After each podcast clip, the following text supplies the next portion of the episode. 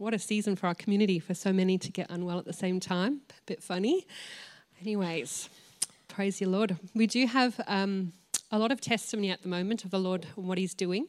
Ruth, I think your family has a very big testimony this week in your wider family. Bethia, Brett, do you want to just come share what's been happening? This is Ruth. Hello, everybody. Hey. um, I went home last week to Albany to spend time with my sister because my brother in law was dying. And um, he was told oh, a few weeks ago, You've only got a few weeks to live. You can't live with the amount of cancer that is in your body.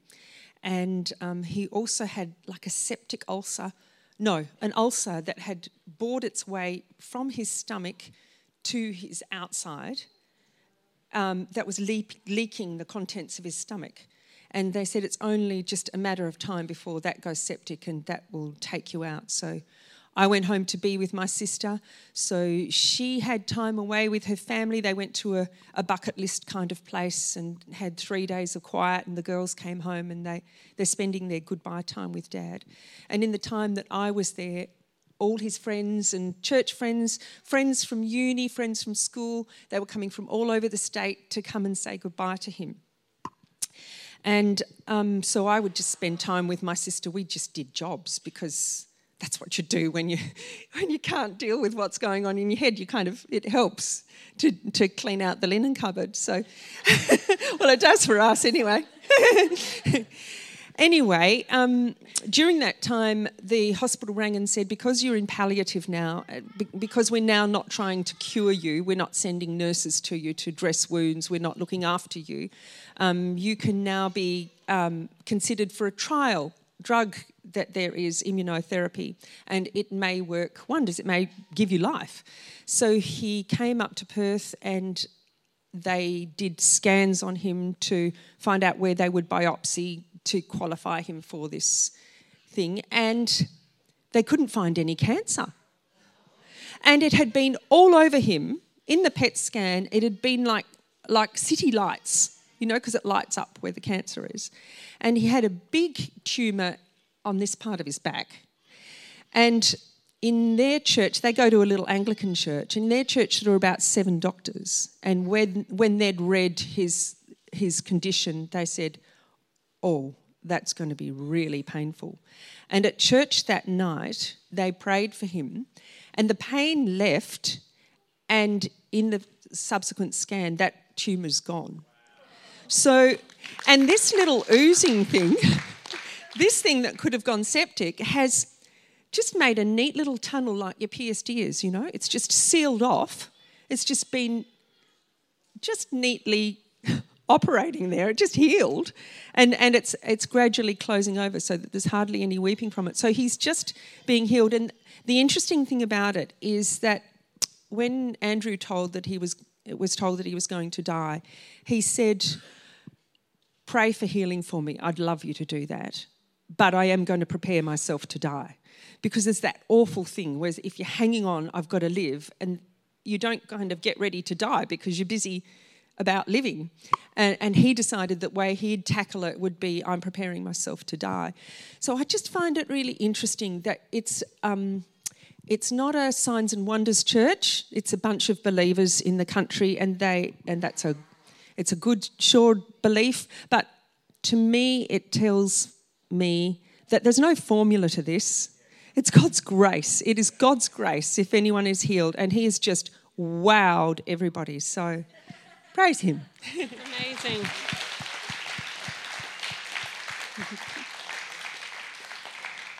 we celebrate that um, with you and for your sister and her family because that wasn't even a misdiagnosis. This has been going on for months, and you know it's been a long, horrible cancer journey. So it's amazing. So, Lord, we just thank you for more and more of that for more people in our community. We just thank you for anyone who is even here with a health journey, Lord. We just come under that same testimony in the name of Jesus. We thank you for complete full health in all of our families, with all of our stories. Lord, of everyone sitting here, or family members or neighbors that we know at home, Lord, we're just asking for the breakthroughs. We thank you that nothing is hopeless, Lord, all the way through. We thank you, Lord. This was this was 11th and a half hour, Lord, for Andrew. This was coming up to the, to the end, days, weeks out. And we thank you, Lord, that you're still on the throne, that your mighty right arm is not too short, that when we ask for help, you send help from Zion. Lord, we just thank you for help in the areas of health stories, in particular in this community. And we just thank you for the continued breakthroughs, Lord, for, for, for Andrew and Andrea down there, Lord. We just pray that you would recover what's been lost, even in a trauma season, Lord, a long trauma season, even emotionally for that family. Father, we just pray that you would just, rec- they would recover all in the name of Jesus. In Jesus' name, amen beautiful testimonies. Thank you. Well, this week it's our Life Hub Gatherings Week. If you're not um, part of an intentional Life Hub, which is kind of our, our home group setup in this community, you can uh, see Lindley, my mum, at the end at the info table. We'd love to, to tuck you in. Um, as a family, they're sort of a, mainly a fortnightly get together of usually dinners and things like that. It would just be amazing to tuck you in, but just look out for that in your Life Hubs if it's uh, that week. And just a reminder that, that twice a week we have prayer on site here, prayer gatherings. So Monday evening, Friday lunch. So Monday evening, Friday lunch. It would just be awesome um, to have any any more that are involved with that. We've got prayer shepherds that really just coach that time, and um, it's a great place to learn. It's a great place to grow in com- confidence, praying aloud. And the Lord is doing great things in our community from from those times. These times really matter. So um, those have been exciting to to hear of the traction in that area. So it's a beautiful new season in prayer for our community. So, you're probably wanting to know a little bit more about Lilia Haven, starting times, things like that. We were um, telling you that uh, really, in order to get to a start, we need 130,000, and it was only some weeks ago that we said that. The bigger part of that money has come in from within this community. There's some funds that's come from outside, one in particular, a big business one, but um, it's been really well funded from you in tiny, medium, big ways. And we got 148,933. So we are 18,500 past the 130 mark we needed. Remember when Jennifer Eivaz, who was here two, three weeks ago and she's like, whew, that's big, but all right, come on, yep, that's great. And we've, we've gone past it. And that is so exciting. So, just huge congrats, um, huge thanks. It just feels like that also tipped us into a bit more corporate ownership. Like it really feels like this has become ours, not become something that a part of a, the team are doing. Um, that are on staff here on site, but it's a, it's just felt like it was the ownership we thought you were right there, but when that happened, it's like, no, literally, they are exactly where we thought, which is right next to us. So that's been just really, really exciting. So if you look at the picture of the bar chart, um, it was uh, the orange was what we already had, and then um, the the greyish beigey thing bit next to it is participant fees because they'll be paying a little bit out of um, a lot as much as they can out of their Centrelink and things like that.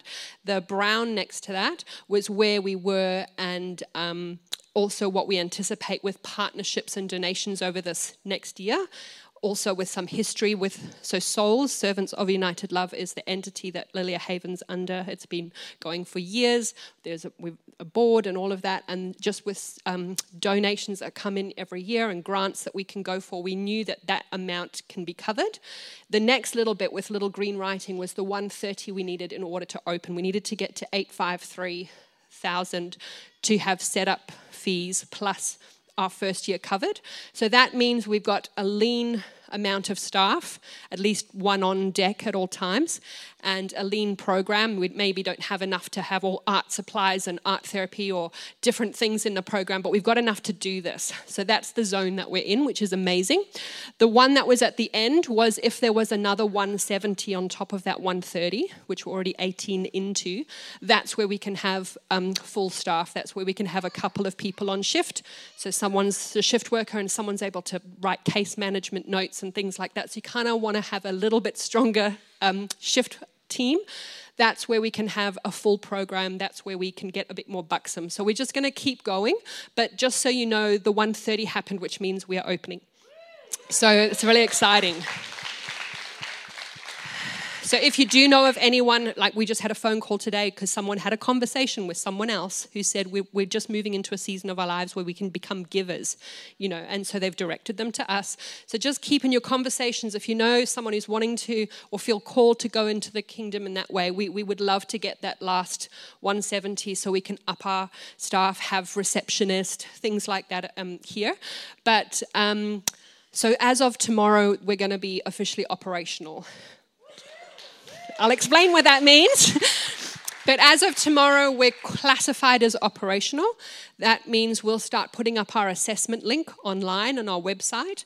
That means people can apply um, through that way. We've already had various people who've heard about it sending emails. We've actually had quite a few already who are interested in coming in as participants.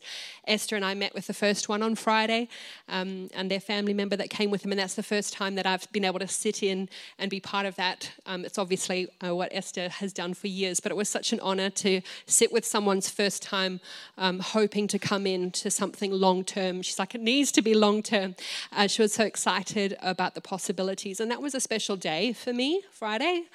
It was, um, it's been a long season of admin and, and planning and decor and doing things with, with knowing the vision only in my head. But Friday, I got to taste this is a life that possibly will sit in front of me in a few weeks' time and be in this program. And this is one of the ones we'll fight for possibly. So that was, um, you know, there's stage two of the assessment intake to go with her. But it was, it was a marker day for me, and um, so we really are at that stage. So literally, the next fortnight will involve women being interviewed to be participants. We're not calling them. Um, anything else but participants. It's the most honoring thing, and they very much participate in their own journey, which they're not being rescued, as you know. So, um, just if we use the word participant, it's someone that's in the program. And so, yeah, it was lovely to meet a possible first one. So, the link will go up. Um, um, we'll let even local churches know, and and two Sundays' time we're going to have a dedication service for the property. We'll do another walkthrough, and you get to see um, all the rooms and what we've done so far. So that's two Sundays' time, a dedication ceremony, and then literally the following week, um, we'll start opening bedrooms and women will start arriving. So, middle of June, we'll start opening the doors. And even if it's, you know, just our clunky pioneer first few months. You know, sometimes you move house and you move in, and the first week you kind of have takeaways while you're still unpacking. It might just be a little bit of that. But, um, you know, even the lady said on Friday she's really excited to actually be part of something in its pioneer stage, which was really sweet. She didn't comment that a tractor's driving past while she's in an interview and that things are still being built. She was like, Do I get to be part of the pioneer stage? That's really exciting. So that was precious. But um, so that means in three Sundays' time, we'll be sitting here with women living there. That's how close we are. So that's really exciting. So, um, in the next fortnight, if you're someone who's like, you know what, if I ever have volunteering time available, I'll just block in this fortnight. That's where I'll really give a whack. That would be amazing. We've got quite a few little internal and out, outside spaces to do. Um, because we're operational as of tomorrow, it is that we are in the top category of the government mandates. And so it really is that if you're unvaccinated, you can only volunteer one day a week. But if you've got a medical exemption or you're vaccinated, you can come multiple days a week. So know that that's in play from tomorrow onwards. But um, we will take anything you've got time wise, hands wise. Even if you're not very mobile, I'm sure you can um, just unpack plates things like that from a box, sitting on a chair. So we will take anyone and everyone for the next two weeks. Two weeks Saturday, we'll put an event out this week for it. it will be the 11th of June. Uh, we have 30 to 50 students arriving on that Saturday from a local school who want to come and do a big busy bee and get the property going. Isn't that amazing? So, we're going to open that up to you, then, the whole church, and just do a busy bee on Saturday, the 11th, and that will be the last weekend before we open. So it'll be really push with the gardens, with painting outsides of rooms, things like that. As many hands on deck on that Saturday, but we'll put that event up this next week. And then, yeah, one of the days during the following week, the bedrooms will start to be filled. So that's really exciting. We've got all the ensemble beds. They're all in there. Um, Rockingham bed shed. Someone in this community went to them and asked them if they're interested, and they gave them all at cost price. And then people in this community went, and we'll pay the cost price. So we got them all for free and delivered. They all arrived. Isn't that amazing? It's been miracles like that at every turn. So we know we're in the right timing and we know we're doing the right thing and that some of the nerves that come with it are normal. Uh, we're just being brave and giving our loaves and fishes, and the rest is being supplied. So it's just really exciting. So thank you for everything and all of your support and your interest. It's been really exciting. in all of that, we do then have another little event, event I say, but I'm not sure it's the right word. But on the 3rd of July, a few weeks after we opened Lilia Haven, Jennifer Eivaz is coming back through Perth because she's also got more conferences on the East Coast. And we're going to do both a morning and an evening service on the 3rd of July. Okay, so the evening will be $20 again, and you'll need to book a seat. The morning, it sounds weird for a Sunday morning, but you're going to also have to book a seat, but it's free but you've got to book a seat because we're actually going to open it to the public in the morning, like but which, which we didn't do last time. So it will be full. If you were here that evening, it was packed. So just know we anticipate both being packed. So if on the 3rd of July you're open to helping, we'll need teams again, helpers um, all sorts of practical help when you run an event um, if you're available to be on team that day. But just know you'll need to book for both services, and we'll get that information to you soon. But that's pretty exciting, isn't it? Um, we just felt that was such a booster in all things spiritual. All right, well, kind of did a longer one there. Sorry, boss. Um, but would you just welcome our senior pastor, Brad? And.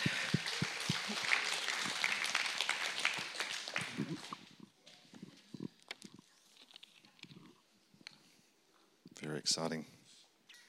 So again, uh, just a reminder as well with donations, they are all tax deductible. So if you are a small business owner or a large business owner, um, but if you're kind of in a position where you would make decisions around uh, finances and that sort of stuff, um, or go to your boss at your work and say, "Hey, you want to?"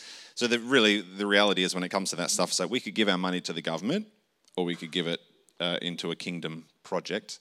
And so I know what I would always choose. So so do that. Um, pay your taxes, give to the thing, but they, they set it up that way. Okay, it's the government's way of doing things that they're like, hey, if you give to these charities, we uh, you can take it off your tax. So it's all above board. Um, uh, and uh, the other thing I was going to say, yeah, so on the point of with uh, vaccination status, if you are unvaccinated and you have had COVID, uh, you can get an exemption from, uh, from needing to be vaccinated for four months. So if you had registered, if you took one of those rat, RAT, it's, not a rat test, because that would be a rapid antigen test test. It's a rat, yeah you got a rat, uh, you had a rat, uh, and you lodged it with the government, got a text message back. If you go see your local GP, and they can give you an exemption. Um, so if you're if that's something, then you're like, hey, I could volunteer, give more hours then into into Lilia Haven. So uh, that is something else to consider. Amen. Awesome. We are in uh, an upgrade season. Amen. So, whatever we think where we've landed at, where there's a whole nother level that God is taking us to. Um, interestingly, even as we talk about uh, uh, upgrades, and, and the title of this morning's message is Activating Your Upgrade.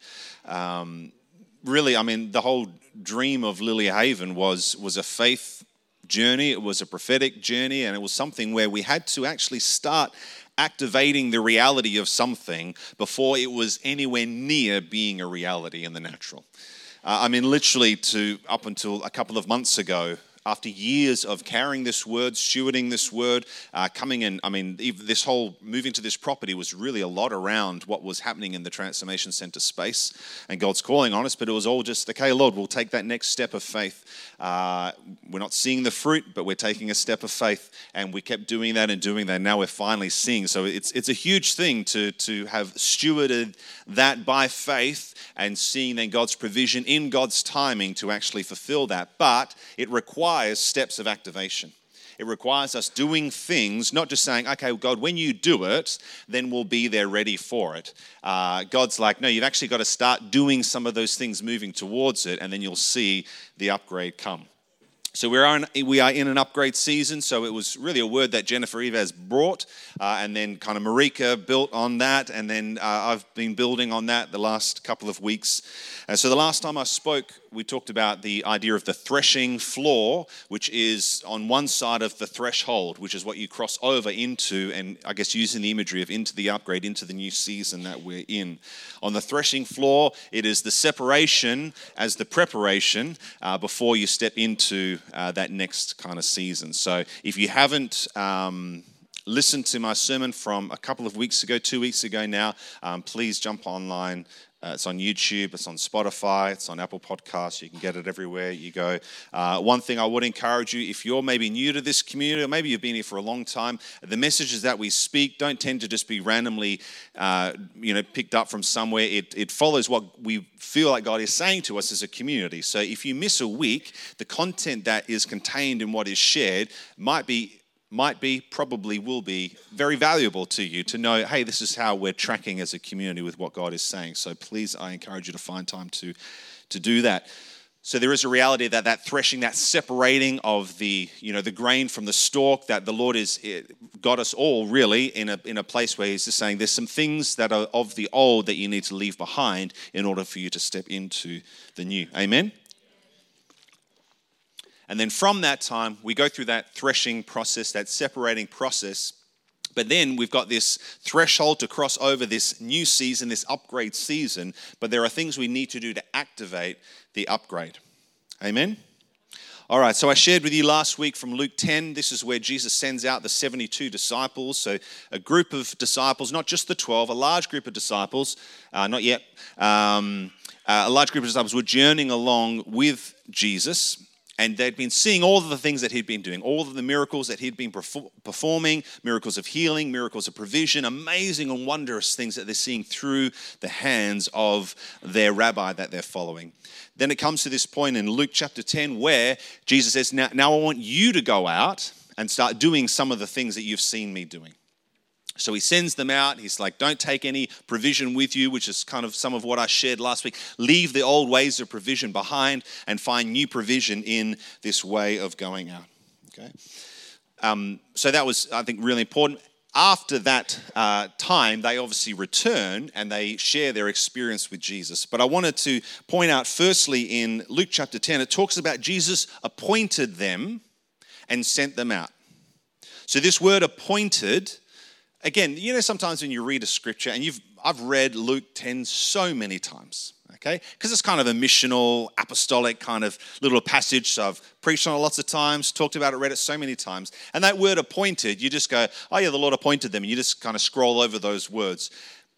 But as I'm preparing, I said, appointed, what does that actually mean when he appointed them? Because we to say, hey, hey, you guys, uh, you know, one, two, three, you go over there, you know, just did he, was it random or he actually appointed them, which means to proclaim anyone as elected to office or to announce as appointed a king or a general, so someone into a place of authority, is to lift up anything on high and exhibit it for all to behold. That's what the Greek word means to appoint. So when Jesus appointed the 72, he is lifting them up on high as an exhibit for all to behold. He's, he's putting them into an elected, like a governmental office that he's putting them into. This wasn't a, an insignificant thing that he did.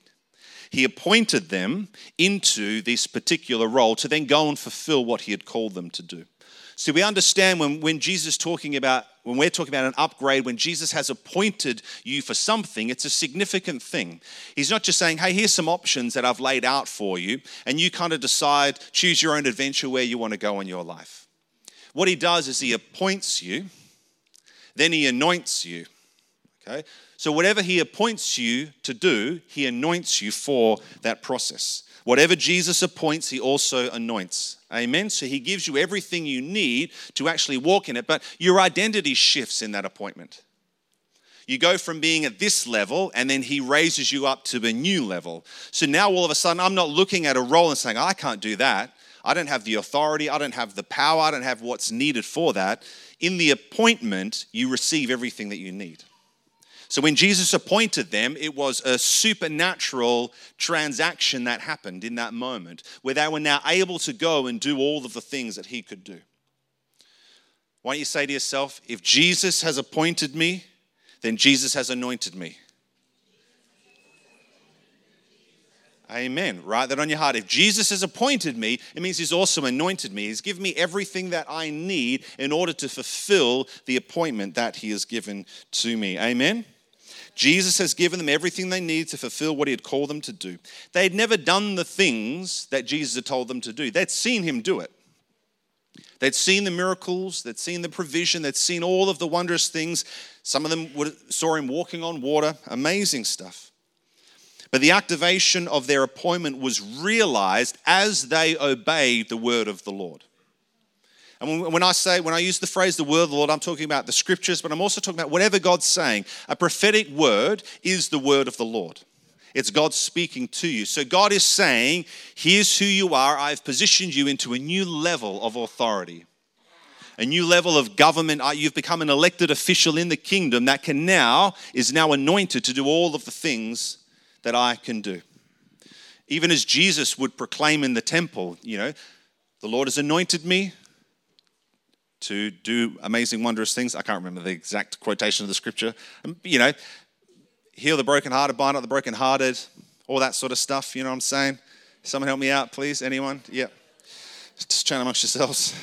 It's not in my notes, so there we go. I shouldn't have veered off track. Um, so they obeyed the word of God, but it was actually in them then saying, So Jesus says, This is what I want you to do. Then they went out and did it. And then the disciples return in Luke chapter 10, verse 17, and they're rejoicing at what they saw happen through their hands. They're like, This is amazing. You would not believe it, Jesus. The 72 re- returned with joy, saying, Lord, even the demons are subject to, to us in your name. Not just even the demons are subject to you, even the demons are subject to us in your name. And he said to them, I saw Satan fall like lightning from heaven. Behold, I have given you authority. Very important. He's given us authority to tread on serpents and scorpions and over all the power of the enemy, and nothing shall hurt you. Nevertheless, do not rejoice in this that the spirits are subject to you, but rejoice that your names are written in heaven. So, the first part of this is they have been appointed and anointed, then they've actually had to go out and activate this reality. So, this again, to understand, this was the activation of their destiny. Because they were going to go on from that point for many, many, many years doing the same things that Jesus had told them in that moment to go out into every town. That's the promise that Jesus says to the disciples do not leave Jerusalem. This is in, in Acts. Do not leave Jerusalem till the Holy Spirit has come upon you in power. Then you will be my witnesses in Jerusalem, in Judea, in Samaria, and to the ends of the earth. Okay? So, this is the preparation time for what will be a greater measure of their destiny to carry the reality of the kingdom of God to the ends of the earth. This is the first step for them, the first time, but they had to actually go out and do something about it. He didn't just say, hey, one day, 72 people, yeah, I'm, I'm appointing you now, and one day you're going to do these things. It's actually now is the time you're going to activate your destiny. You're going to start stepping out in these areas and you're going to learn, hey, I actually have been appointed because I'm seeing the fruit that comes from my hands. But there's even greater measure that's going to come out in the future. But I want to just also pull out this last bit. He says, Nevertheless, do not rejoice in this. Don't rejoice in the fact that you have authority over, over Satan, you have power over the enemy. Don't rejoice that demons flee at, at the, uh, at the sound of your voice. But re- do not rejoice that the spirits are subject to you, but rejoice that your names are written in heaven. And this is, again, a really, really key point. If we're looking towards our upgrade, and if our identity is connected in some way to the upgrade, we're going to we're to miss it. We're going to go off course. It's so important that we find our grounding not in what our hands can do, not what comes from our hands, but what's written on our heart.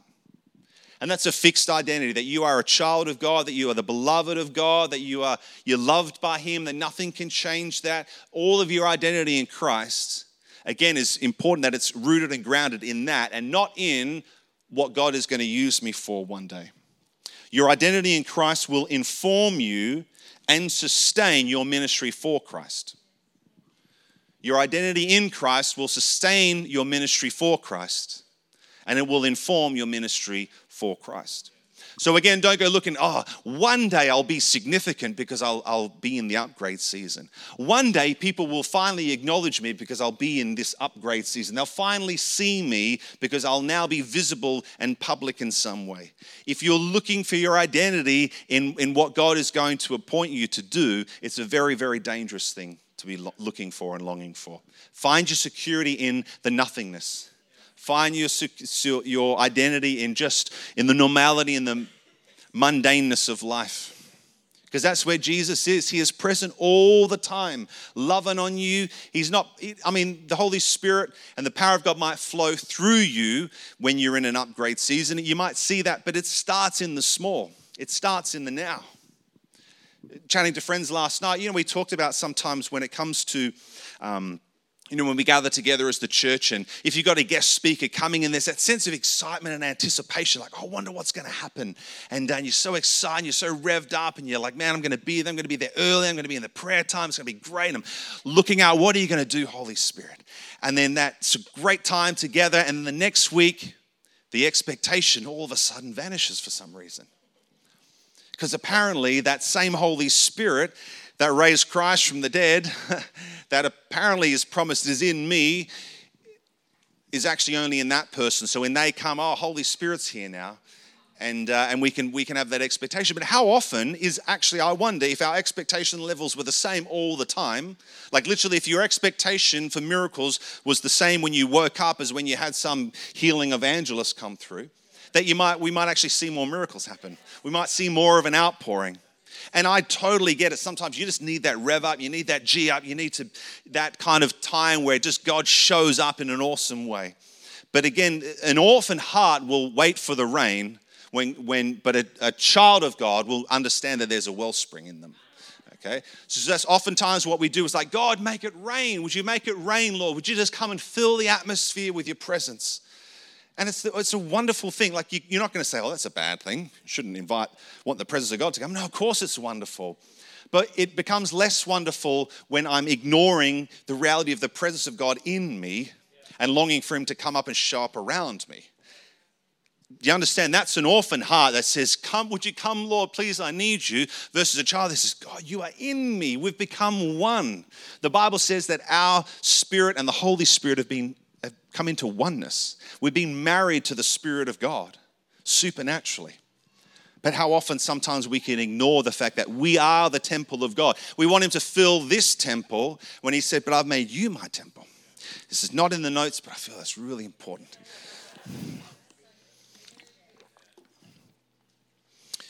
All right, so the threshing floor is often a hidden place the other side of the threshold is a public place.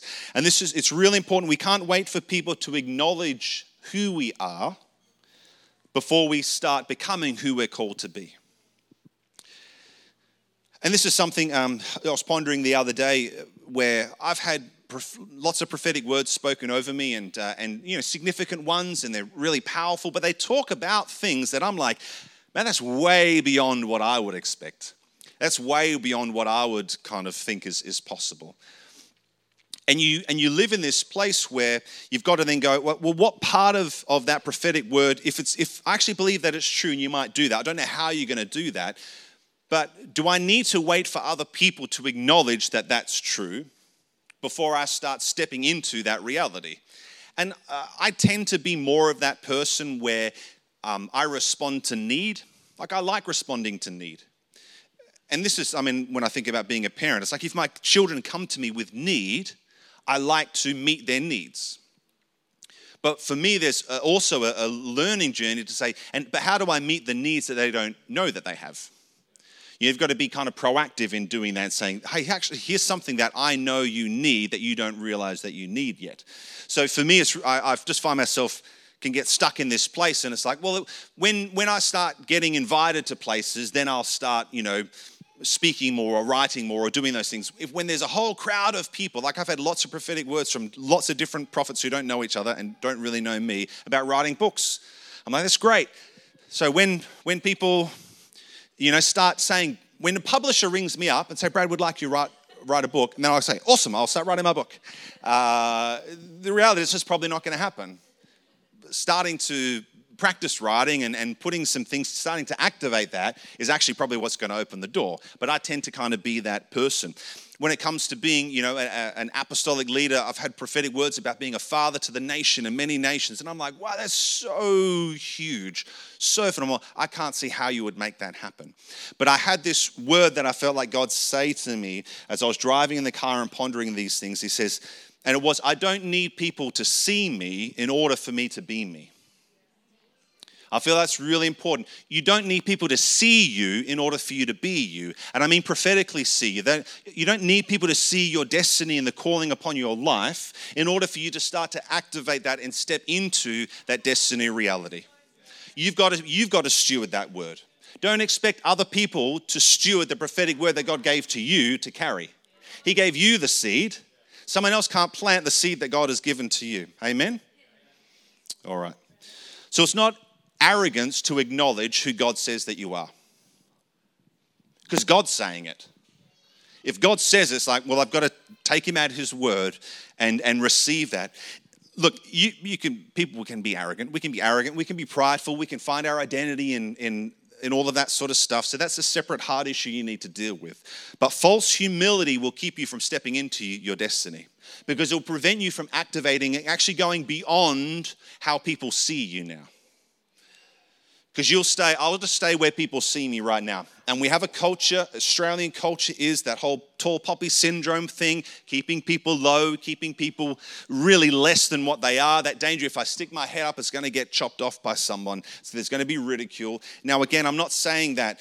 I'm going to start ringing up churches and saying, uh, Excuse me, hi, my name's Brad Joss. I'm a, I'm a father to the nations and to many nations, the, the, this nation. So I'm just, yeah, just wondering how I can, uh, how, how I can help. Um, that's not what I'm saying. Baby steps, you know. I'm not going to ring up, you know, some publishing company. Hi, it's Brad Joss here. Oh, you don't know me? Oh, you should. God's told me to write books, so I'm guessing you, you know. I'm surprised you haven't called me. I'm just, I'm just checking you don't have my wrong email. Maybe it's been going to junk mail. I haven't, I missed it. I got a missed call the other day. Was that from you? Um, you know, that's the, you, you got this giant leap that you're trying to step into. We're saying, what's that first step that we can do to start to activate our destiny.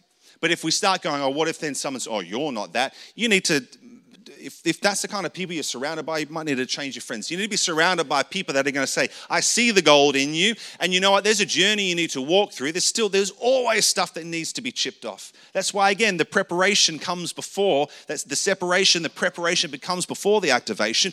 But you can't just say, just stay in a preparation season forever the, the threshing's happened, the, the grain, the wonderful stuff is there, and then you're just going to sit it there and let it rot. No, now I actually have to step in and activate some of that reality. And we have to step in by faith. Faith sees what God sees before we see it. That's the point of faith. It's, it's, it's almost like seeing the unseeable realm. Because when God's, and this is, I mean, even like the $130,000 I said, when I got up and I shared that, I mean, we'd already kind of talked about it, but when Jennifer was there, I, I didn't really think that much about it. And it was only when she was like, well, that's a lot of money. And I'm like, you're, in, you're American, like mega churches. Like, this is surely not a big deal. But she's like, that's a big amount of money. It's like, okay, I think I have a gift of faith here. Because the gift of faith sees mountains as molehills. Like it just looks like that's not a big deal. Everyone else sees the mountain, and you're like, ah, it's whatever. It's you know, it's, it's a little thing. And so when you have that word from God, and you and then again activating, well, Lord, you said it, so you're going to do it. But I now, now need to start living as though that unseen thing is a reality. But we can't wait for it to happen before we start to realize that it's a reality. So here's some examples. God tells me that I'm going to be wealthy so that I can bless others and support the expansion of the kingdom. Wow, God, I get these prophetic words, lots of prophetic words around this. Okay, so do I start spending like I'm rich? or do I start sowing like I'm rich? Yeah? If God says, I'm going to make you wealthy, you're going to, you're going to bless the, the kingdom of God, you're going to see expansion, and you're going to fund the work of my hand on the earth.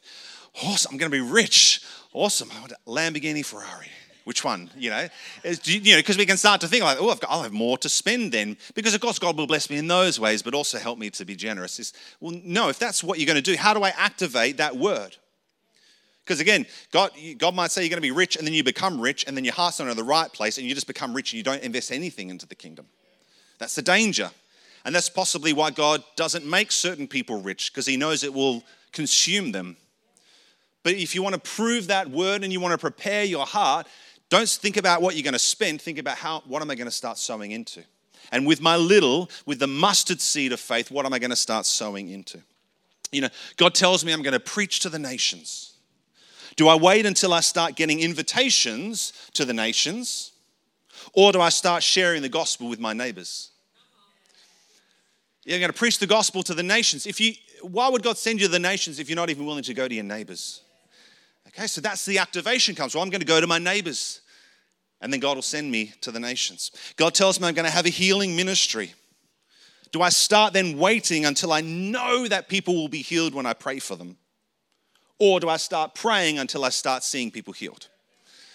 Again, even great healing evangelists around the nations, you hear their stories hundreds and hundreds and hundreds of people that they pray for with seeing zero result.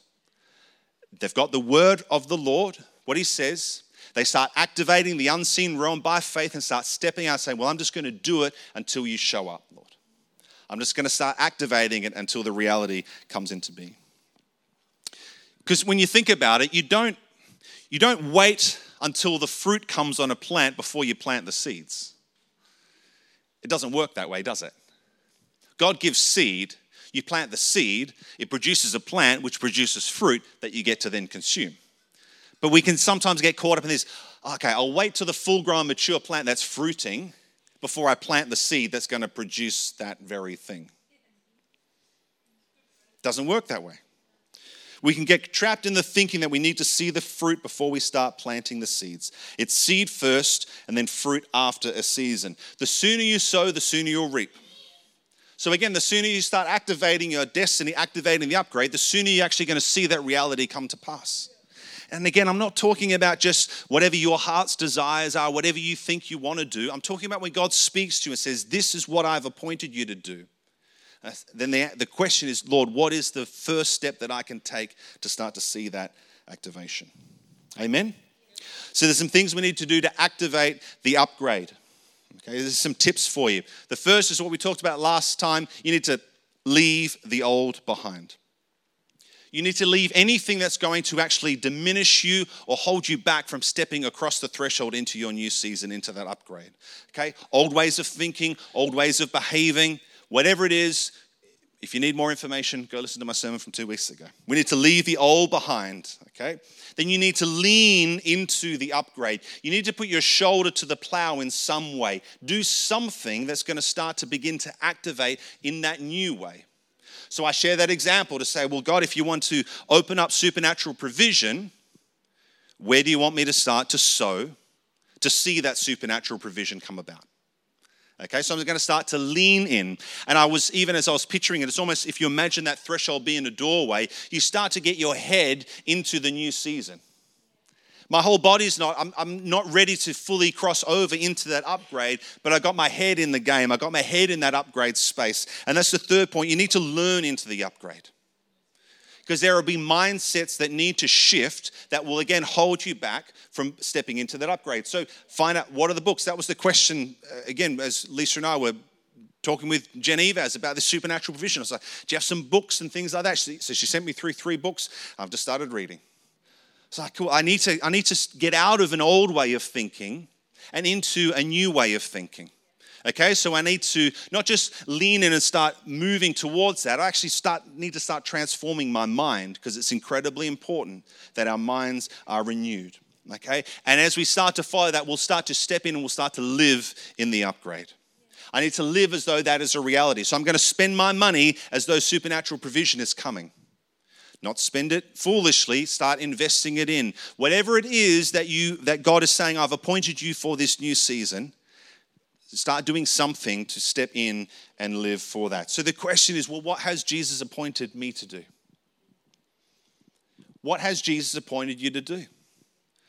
And you might have had a prophetic word, you might have a sense that God is calling you to something, and it is so massive. And I fully get that. But the question is then, Lord, what's the next step for me? What's the next step for me tomorrow and the next day? What can I start to activate by action? What can I start to learn into so I can start to have a different understanding, a different mindset? Amen? All right. Why don't you stand with me? We're going to pray. We're going to activate things. We're going to pray and we're going to have some time afterwards as well where if you feel like I actually don't I'm not even sure what God has for me in this new season. I'm not even sure what the what God has appointed me to do for my life. We're going to pray into that. Just have some time where you can come forward, and our ministry team will just start, just pray and prophesy, and to start to speak um, into those sorts of things. Uh, there's a couple of scriptures. Um, so we're going to do that afterwards, but I want to pray an activation over you. Okay? So I want to actually pray, uh, and through we call it through through the laying on of hands. So we just pray for people. It's uh, just something that the Bible encourages us to do. So there's a couple of scriptures. Second Timothy one six says uh, this is uh, the Apostle Paul saying, "For this reason I remind you to fan into flame the gift of God which is in you through the laying on of hands." And there's also Romans chapter 1, verse 11. And, and Paul says, For I long to see you that I may impart to you some spiritual gift to strengthen you. In both of those scriptures, the word for gift is the word charisma, which is the word grace. So, charis is the word grace, that's the root word for it. So, when you read gift, oftentimes, we can think about a gift almost as like a, a separate thing that God gives to us that's over here. A grace is the empowering presence of God. So, Paul is saying, for this reason, I remind you to fan into flame the empowering presence of God, which is in you through the laying on of hands. For I long to see that I may impart to you some spiritual empowerment from the Father to strengthen you. So, when we talk about the laying on of hands, it's simply stirring up grace in you. What does grace enable? Grace enables you to walk in the destiny that God has for your life. That's what grace activates. Okay, it's the power of God to move you forward. I've taught on it before. I probably need to teach on it again. The doctrine of grace that's prevalent in the modern evangelical church to me is just a very, very poor interpretation of the word. People understand grace is, oh, that's what covers me when I sin. Mercy covers you when you sin, grace empowers you to not sin any longer. Okay? So we want the grace of God not to allow me to stay stuck where I am, but it's actually the thing that pulls me out of where I am and activates me into that new place.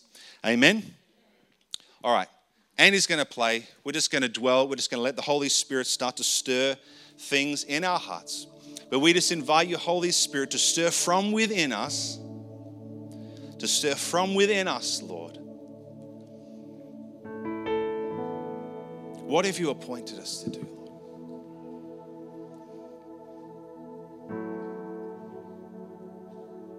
We want to know the appointment, Lord. We're excited for an upgrade, Lord, but we, we just want to know what is it that you are calling us to step into, Lord? What's the next step for us?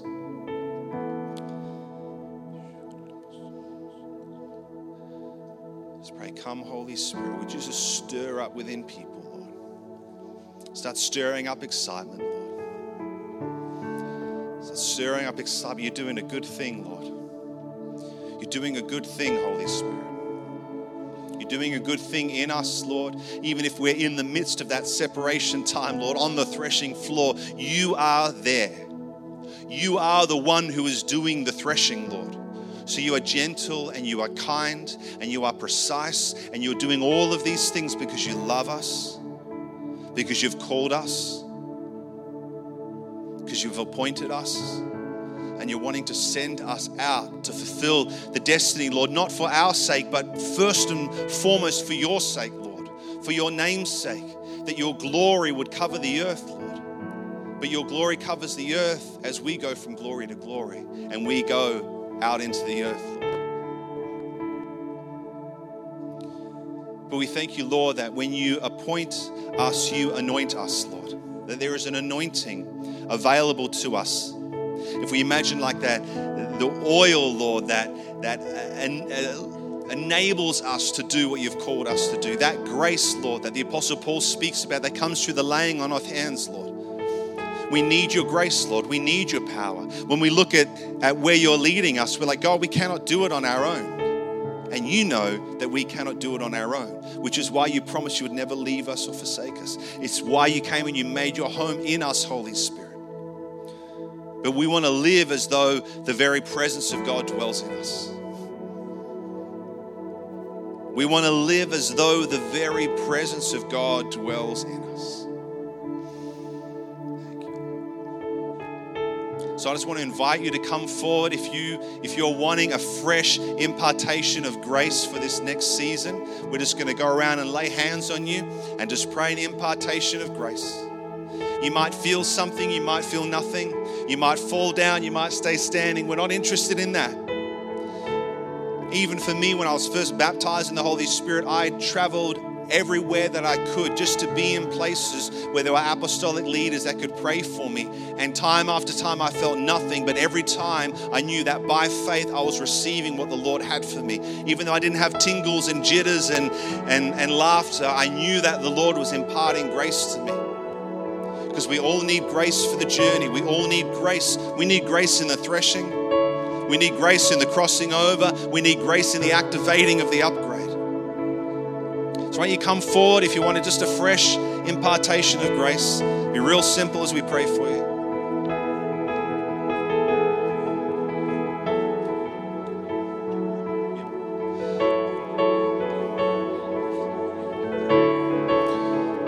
So, just our senior team is going to pray an impartation over you.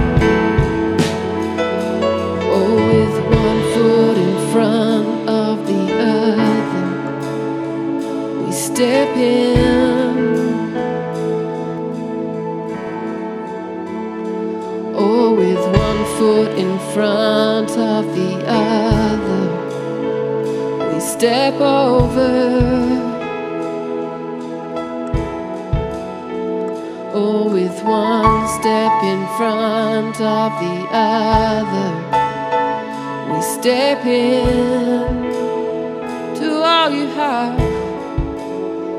Oh, one step in front of the other, we step over. Oh, no turning back. Oh, there's no turning back. There's no turning back. No turning back. So, with one foot in front of the other, we step in.